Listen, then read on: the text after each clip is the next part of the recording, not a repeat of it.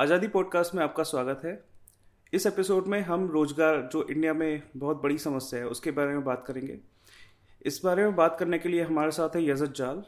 ये हमारे centre for civil society के एकेडमी टीम के डायरेक्टर हैं। हमारी आई पॉलिसी प्रोग्राम्स और जो एलुमनाई एंगेजमेंट प्रोग्राम होते हैं उनका संचालन करते हैं। यज़त पहले तक्षशिला इंस्टीट्यूशन में जॉब्स प्रोजेक्ट पे काम कर रहे थे, तो वो हमें बताएंगे कि भारत में रोज़गार की क्या समस्याएं हैं, इनके समाधान क्या हो सकते हैं, ये समस्याएं क्यों हैं। यज़त, आपका बहुत बहुत स्वागत है आज़ादी पॉडकास्ट में। मुझे बुलाने के लिए बहुत बहुत धन्यवाद। रोज़गार की क्या समस्या है, आप देखेंगे ना, जब इश्तिहार आते हैं, एड्स आते हैं पियोन के जॉब के लिए, तो लाखों 100 जॉब के लिए लाखों लोग अप्लाई करते हैं, और वो सब जो 12वीं पास के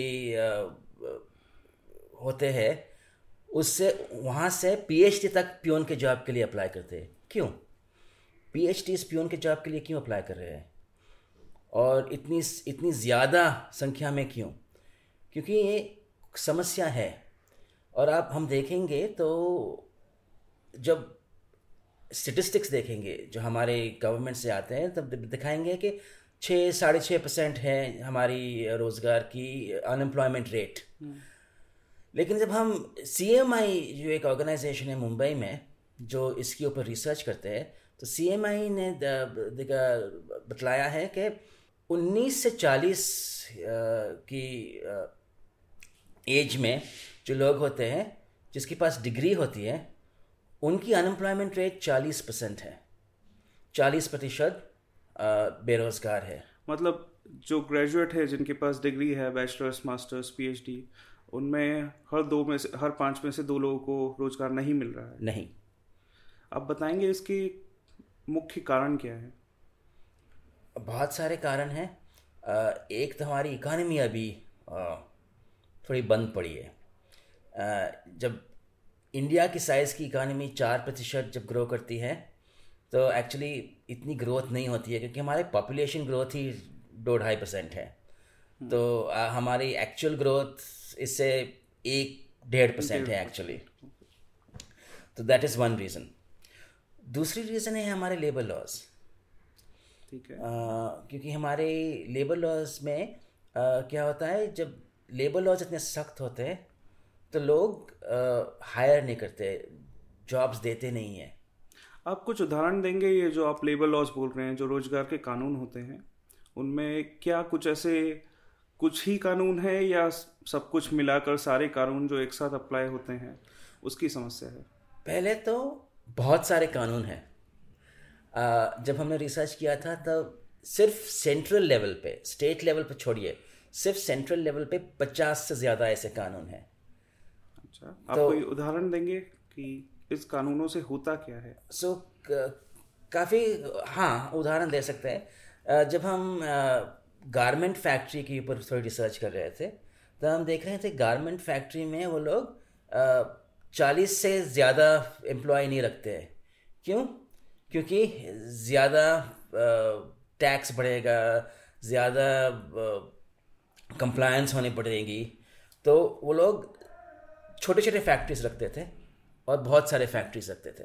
अच्छा। इसीलिए जब हम देखेंगे, तब हमारे लिए, हमारे पास बहुत सारे गारमेंट्स की हमारी हिस्ट्री है, टेक्सटाइल और गारमेंट की फैक्ट्रीज और टेक्सटाइल और गारमेंट एक्सपोर्ट की। लेकिन आज छोटे छोटे देश, बांग्लादेश आगे चल गया है और इंडिया बहुत पीछे है गारमेंट एक्सपोर्ट में। तो ये लेबर लॉज के द्वारा हो रहा है कि हमारे लेबर लॉज काफ़ी सख्त है। ओके। सो हमारे छोटे उद्योग होते हैं, उनको बड़ा कैसे किया जाए, क्योंकि बड़े उद्योग से ही एफिशिएंसी आती है, और जब बड़े उद्योग से एफिशिएंसी आती है, जब भाव भी कम होते हैं, क्योंकि हमें कम्पीट करना पड़ता है इंटरनेशनल मार्केट्स में। इसीलिए हमारे कपड़े इतने बिकते नहीं है, बांग्लादेश के कपड़े बिकते हैं। तो हम कैसे कम्पीट कर सकते हैं? क्योंकि जब कंपनियां, उद्योग बड़े नहीं हो सकते, क्योंकि ये लेबर लॉज है जो उनको नीचे रखते हैं। क्योंकि हमारे लेबर लॉज ऐसे है, जैसे हम 100 से ज़्यादा एम्प्लॉयज़ रखेंगे तो उसको बाहर निकाला नहीं जाएगा। तो जब निकाला नहीं जा सकता है, तो लोग हायर नहीं करते, जॉब नहीं देते। तो ये एक दिक्कत है। दूसरी दिक्कत जो है वो है बहुत सारे पेपर वर्क करनी पड़ती है, बहुत सारा कंप्लायंस जो करना पड़ता है। तो जब छोटे फैक्ट्रीज होते हैं तो इतना सारा कंप्लायंस नहीं करना पड़ता है, बहुत सारे अंग्रेजी में बोलते हैं ब्यूरोक्रेटिक रेड टेप। सो ये सब पेपर वर्क जब करना पड़ता है तब उद्योगपति बोलते हैं क्यों करें ये सब पेपर वर्क। अच्छा, सो हमें क्या करना पड़ता है, हमें उद्योगपतियों को थोड़ी प्रोत्साहन देनी पड़ती है। जब उद्योगपतियों को प्रोत्साहन दी जाएगी तो वो लोग ज़्यादा उद्योग खोलेंगे, जब ज़्यादा उद्योग खोलेंगे तो ज़्यादा रोज़गार भी बढ़ेगा। क्योंकि हम क्या सोचते हैं कि हम सरकारी रोज़गार ही देखेंगे, जब सरकार देगा एक जॉब तो, लेकिन वो तो बहुत छोटे होते हैं। असली उसका स्केल उतना नहीं होता है, ठीक है। सो जो कोई इकोनॉमी बड़ी है वो मैन्युफैक्चरिंग से बड़ी है। अब हम चीन की भी बात देखेंगे, चीन में पिछले साल 1,30,00,000 जॉब्स क्रिएट किए हैं। हमने पिछले साल कितने जॉब्स क्रिएट किए हो, कितनी रोजगार क्रिएट किए, आप बताइए। इतना तो नहीं हो सकता, मैं सोचूंगा कुछ लाखों में ही होगी संख्या, 0। और हम लोगों और 0 जॉब रोजगार बने हैं।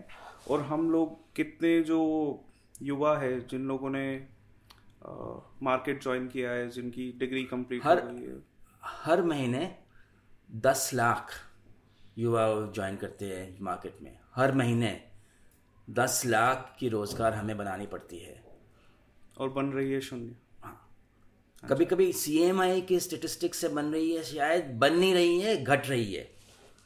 अच्छा, तो हम अब शायद 0 से थोड़ा ज़्यादा होगा। लेकिन एक और तकलीफ है, जब गवर्नमेंट ने ये सब स्टेटिस्टिक्स बाहर देना बंद कर दिया है। अच्छा, तो हमें पता भी नहीं है क्या हो रहा है। अच्छा, पहले क्या होता था, ये अनएम्प्लॉयमेंट रिपोर्ट आती थी और हर 6 महीने आती थी ये रिपोर्ट्स, हर साल बड़े रिपोर्ट आते थे। अभी 2-3 सालों से या 4 सालों से ये रिपोर्ट्स ही आने बंद हो गए हैं। मतलब सरकार ये सब रिपोर्ट्स को दबा रही है। हाँ, या बनी नहीं गई ये रिपोर्ट, दबा रहे हैं या बन नहीं रही हमें पता नहीं है, लेकिन हम जो कह सकते हैं रिपोर्ट आ नहीं रही है बाहर। ठीक है, ठीक है। तो आपने बताया एक तो रोज़गार के कानून समस्या करते हैं रोज़गार बनाने में, इसके अलावा और कुछ है? जैसे आपने बोला उद्योगों को प्रोत्साहन देना पड़ेगा, तो किस तरीके का प्रोत्साहन उद्योगों को दिया जाना चाहिए ताकि वो ज़्यादा रोज़गार पैदा करे? हम देखेंगे तब ईज़ ऑफ डूइंग बिजनेस, व्यापार की सुगमता भी भारत बहुत बहुत पीछे है।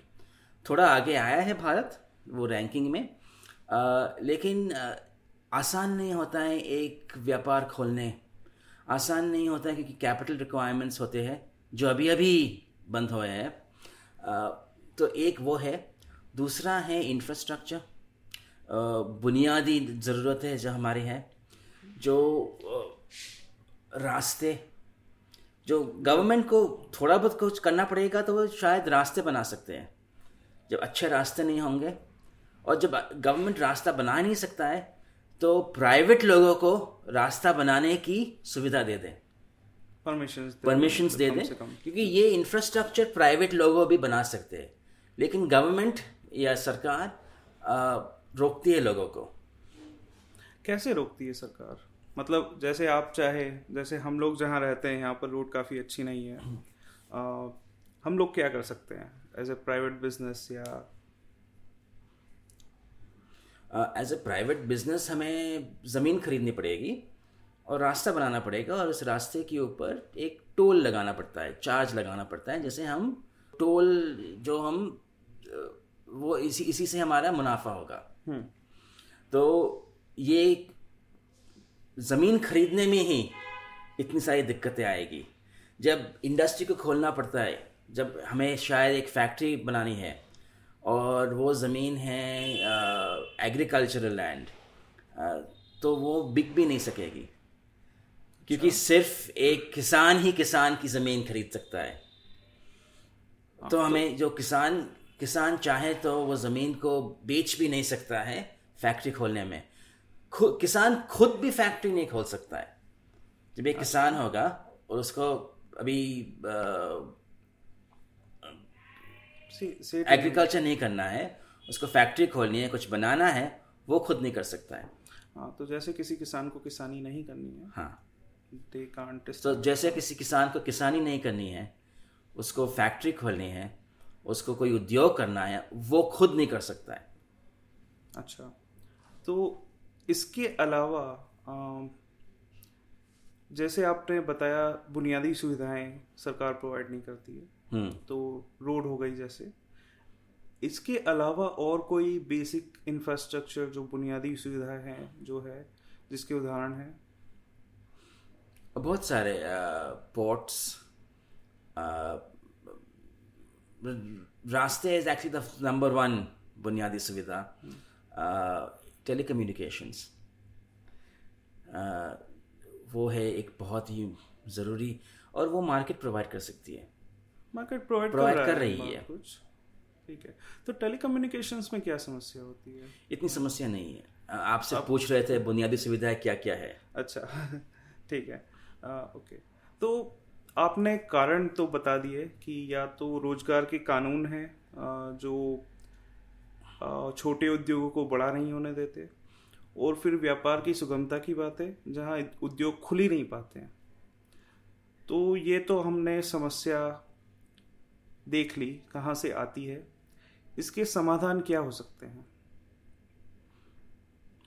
जैसे मैं पूछना चाह रहा हूँ कि जो सेंट्रल गवर्नमेंट है, जो हमारी सरकार है, और हर कोई गवर्नमेंट, मतलब सिर्फ सेंटर की नहीं, सिर्फ किसी स्टेट की नहीं, गवर्नमेंट क्या कर सकती है और उन्हें क्या करना चाहिए ताकि ज़्यादा से ज़्यादा रोजगार बने? तो मैं पहले बताऊंगा गवर्नमेंट को क्या नहीं करना चाहिए। काफ़ी लोग, स्टेट गवर्नमेंट क्या कर रही है अभी, वो लोकल लोगों के लिए आरक्षण बना रही है कि हम महाराष्ट्र में हैं, सो महाराष्ट्र के लोगों को ही यहाँ जॉब मिलनी चाहिए। वो गलत बात है, सो वो नहीं करना चाहिए। सो क्या करना चाहिए? ये सब कानून है, लेबर लॉज, उनको आसान बनाना चाहिए। पुराने लेबर लॉज है जो 100-200 साल पुराने लेबर लॉज है, उसको एक्चुअली निकाल देना चाहिए। सो वो एक चीज़ है। दूसरी, इंफ्रास्ट्रक्चर सुविधाएं बढ़ानी चाहिए। जो सरकार खुद ना प्रोवाइड करे तो सरकार को खोलना चाहिए मार्केट के ऊपर कि आप लोग प्रोवाइड करो, आप ज़मीन खरीद सकते हो आसानी से। वो ज़मीन खरीदने की आसान तरीका बनाना चाहिए उनको। सो ये थोड़े हैं। और तीसरा, स्टेटिस्टिक्स है, उसको भी बराबर से जो हम देख सकेंगे तभी हमें पता चलेगा कि समस्या क्या है। जब स्टेटिस्टिक्स बराबर से नहीं आते तो हमें पता भी नहीं चलता है समस्या क्या है और कहाँ समस्या है।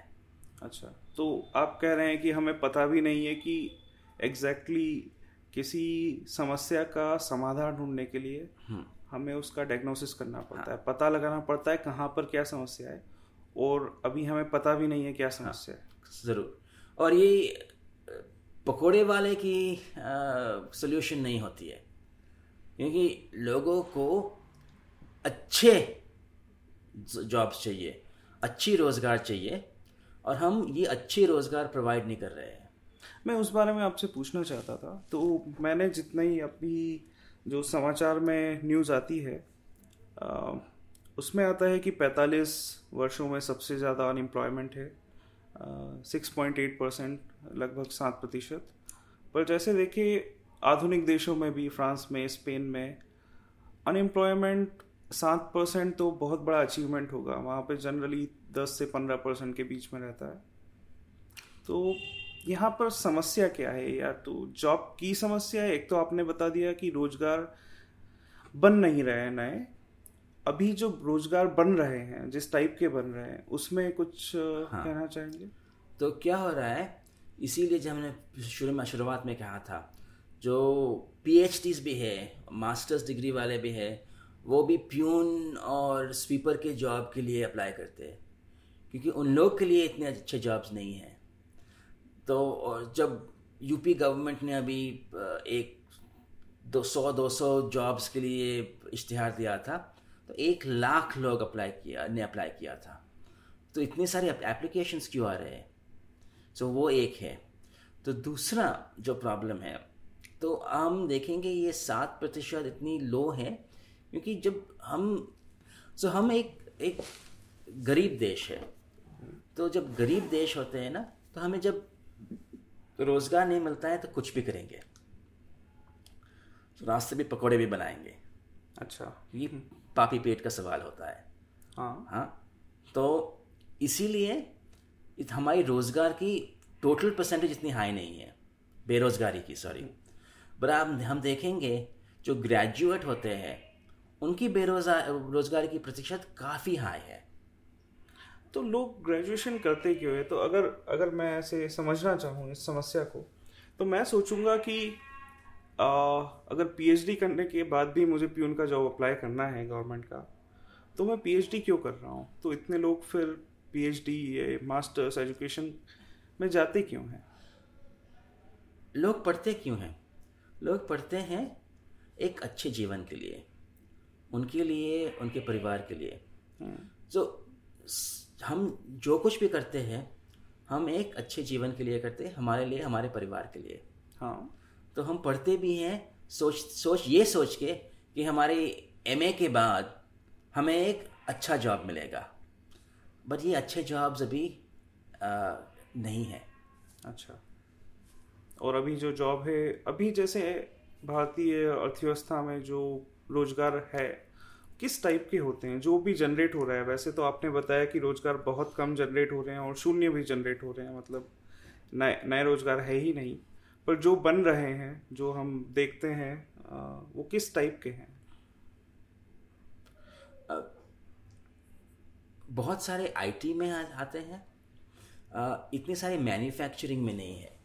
सो फैक्ट्रियों में जहाँ बहुत सारे लोगों को हम आबादी में, हमारी आबादी भी काफ़ी है, तो हम इतने सारे रोज़गार मैन्युफैक्चरिंग में दे सकते हैं। तो हमारे सब जॉब सर्विसेज में जा रहे हैं, और सर्विसेज में इतने सारे जॉब्स बनते नहीं हैं।